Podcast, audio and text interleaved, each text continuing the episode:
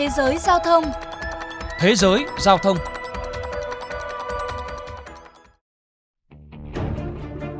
Khi thị trường việc làm của Trung Quốc thu hẹp lại, làn sóng người mới đến đang làm bão hòa các công việc trong nền kinh tế tạm thời như dịch vụ gọi xe. Nó đã ảnh hưởng trực tiếp đến thu nhập của những người làm việc toàn thời gian hiện tại như Liu Weimin và kéo dài thời gian làm việc của anh. Mặc dù hoạt động ở gần ga xe lửa nổi tiếng nhất Thượng Hải, nơi là điểm đón khách hấp dẫn, thế nhưng anh Lee cũng khá chật vật do áp lực cạnh tranh và giành khách hàng hiện nay khó khăn hơn nhiều. Tôi bắt buộc phải kiên trì, dù muốn bỏ nghề này cũng khó tìm việc khác, không có công việc nào khác để tìm. Trung Quốc đã chứng kiến 400.000 tài xế gọi xe đăng ký mới trong lĩnh vực này từ tháng 4 đến tháng 7, khiến thị trường bùng nổ với mức tăng 7%. Tính đến cuối tháng 4 năm 2023, đã có 2,3 triệu tài xế chia sẻ, tăng hơn 30% so với cùng kỳ năm trước. Cục Thống kê Trung Quốc mới đây cho biết họ sẽ ngừng công bố dữ liệu thất nghiệp của thanh niên kể từ tháng 8 sau khi số liệu thống kê cao kỷ lục, hơn 21% thanh niên nước này đang thất nghiệp tính đến tháng 6. Nhà phân tích thị trường Wang Qi chỉ ra rằng dịch vụ gọi xe đương nhiên đã trở thành lựa chọn đầu tiên để kiếm tiền đối với số lượng lớn người thất nghiệp đang ngày càng gia tăng. Bởi công việc này có thời gian làm việc linh hoạt và có rào cản thấp hơn so với một số công việc có mức lương tương đương. Do ảnh hưởng của 3 năm đại dịch, nhiều công ty doanh nghiệp nhỏ có thể phá sản hoặc ngừng hoạt động nên rất nhiều lao động nhàn rỗi sẽ gia nhập thị trường, số lượng việc làm cũng giảm mạnh. Có một số lợi thế từ góc độ của dịch vụ gọi xe. Trước hết, nó có mức độ tự do cao hơn các công việc khác so với công việc cần phải theo dõi giờ làm. Bạn có thể đón khách hoặc dừng làm việc bất cứ khi nào bạn muốn.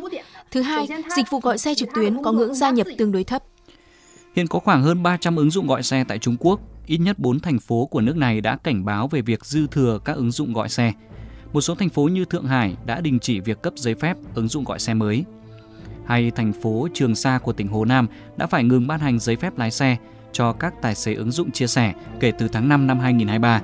Tương tự, thành phố Tam Á của đảo Hải Nam cũng đã ngừng cấp phép lái xe taxi từ ngày 5 tháng 5 năm 2023. Thậm chí các cơ quan chức năng còn kiểm tra những công ty cung cấp dịch vụ gọi xe trước tình hình dư thừa quá nhiều nguồn cung. Nhiều thành phố khác của Trung Quốc cũng đã cảnh báo người lao động ngừng đổ xô đi làm tài xế xe công nghệ khi nhu cầu của thị trường đã ở mức bão hòa. Vào cuối tháng 4 năm 2023, chính quyền thâm quyến đã công bố số liệu cho thấy 60% trong số 90.000 tài xế không có nổi 10 cuốc xe mỗi ngày trong quý 1 năm 2023. Tài xế xe công nghệ Jan Jian kiếm được khoảng 41 đến 55 đô la, tương đương khoảng gần 1 triệu đến 1,3 triệu đồng một ngày. Thế nhưng, anh cần phải lái xe gấp đôi thời gian để kiếm được số tiền này so với vài tháng trước đây. Công việc không còn tốt như khoảng 2 năm trước nữa, có lẽ là bởi đại dịch vừa qua. Trong quá khứ, tôi có thể kiếm được tiền đủ sống nếu tôi lái xe 8, 9 hoặc 10 tiếng mỗi ngày. Nhưng bây giờ tôi phải làm việc 14, 15, thậm chí 16 tiếng thì mới kiếm được một số tiền tương tự. Đáng chú ý, phần lớn cánh tài xế vay mượn tiền để mua xe hoặc thuê xe của công ty.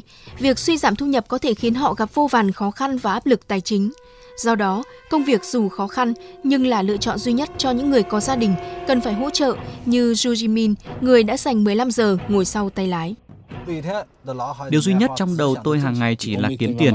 Con tôi đang học cấp 2 và cấp 3. Điều kiện gia đình tôi không dư giả. Có rất nhiều việc mà gia đình tôi cần sử dụng đến tiền.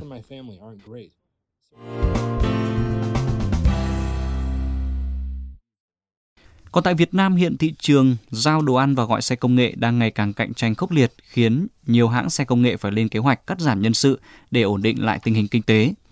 Bên cạnh đó, theo nhiều tài xế chia sẻ, hiện thu nhập của họ đã giảm đáng kể so với trước đây. Theo đó, các tài xế xe ôm công nghệ cho biết mỗi ngày phải chạy ít nhất 10 tiếng đồng hồ mới kiếm được 500.000 đồng sau khi trừ hết các chi phí. Sở dĩ thu nhập của họ hiện nay thấp hơn trước vì rất nhiều người đổ xô làm tài xế, trong khi lượng khách ngày càng ít đi vì phải cạnh tranh với nhiều hãng khác. Ngoài ra, chiết khấu của các hãng xe cũng khá cao, tăng thêm ít nhất 20% so với trước. Đến đây chuyên mục Thế giới Giao thông xin được khép lại. Cảm ơn quý vị đã chú ý lắng nghe.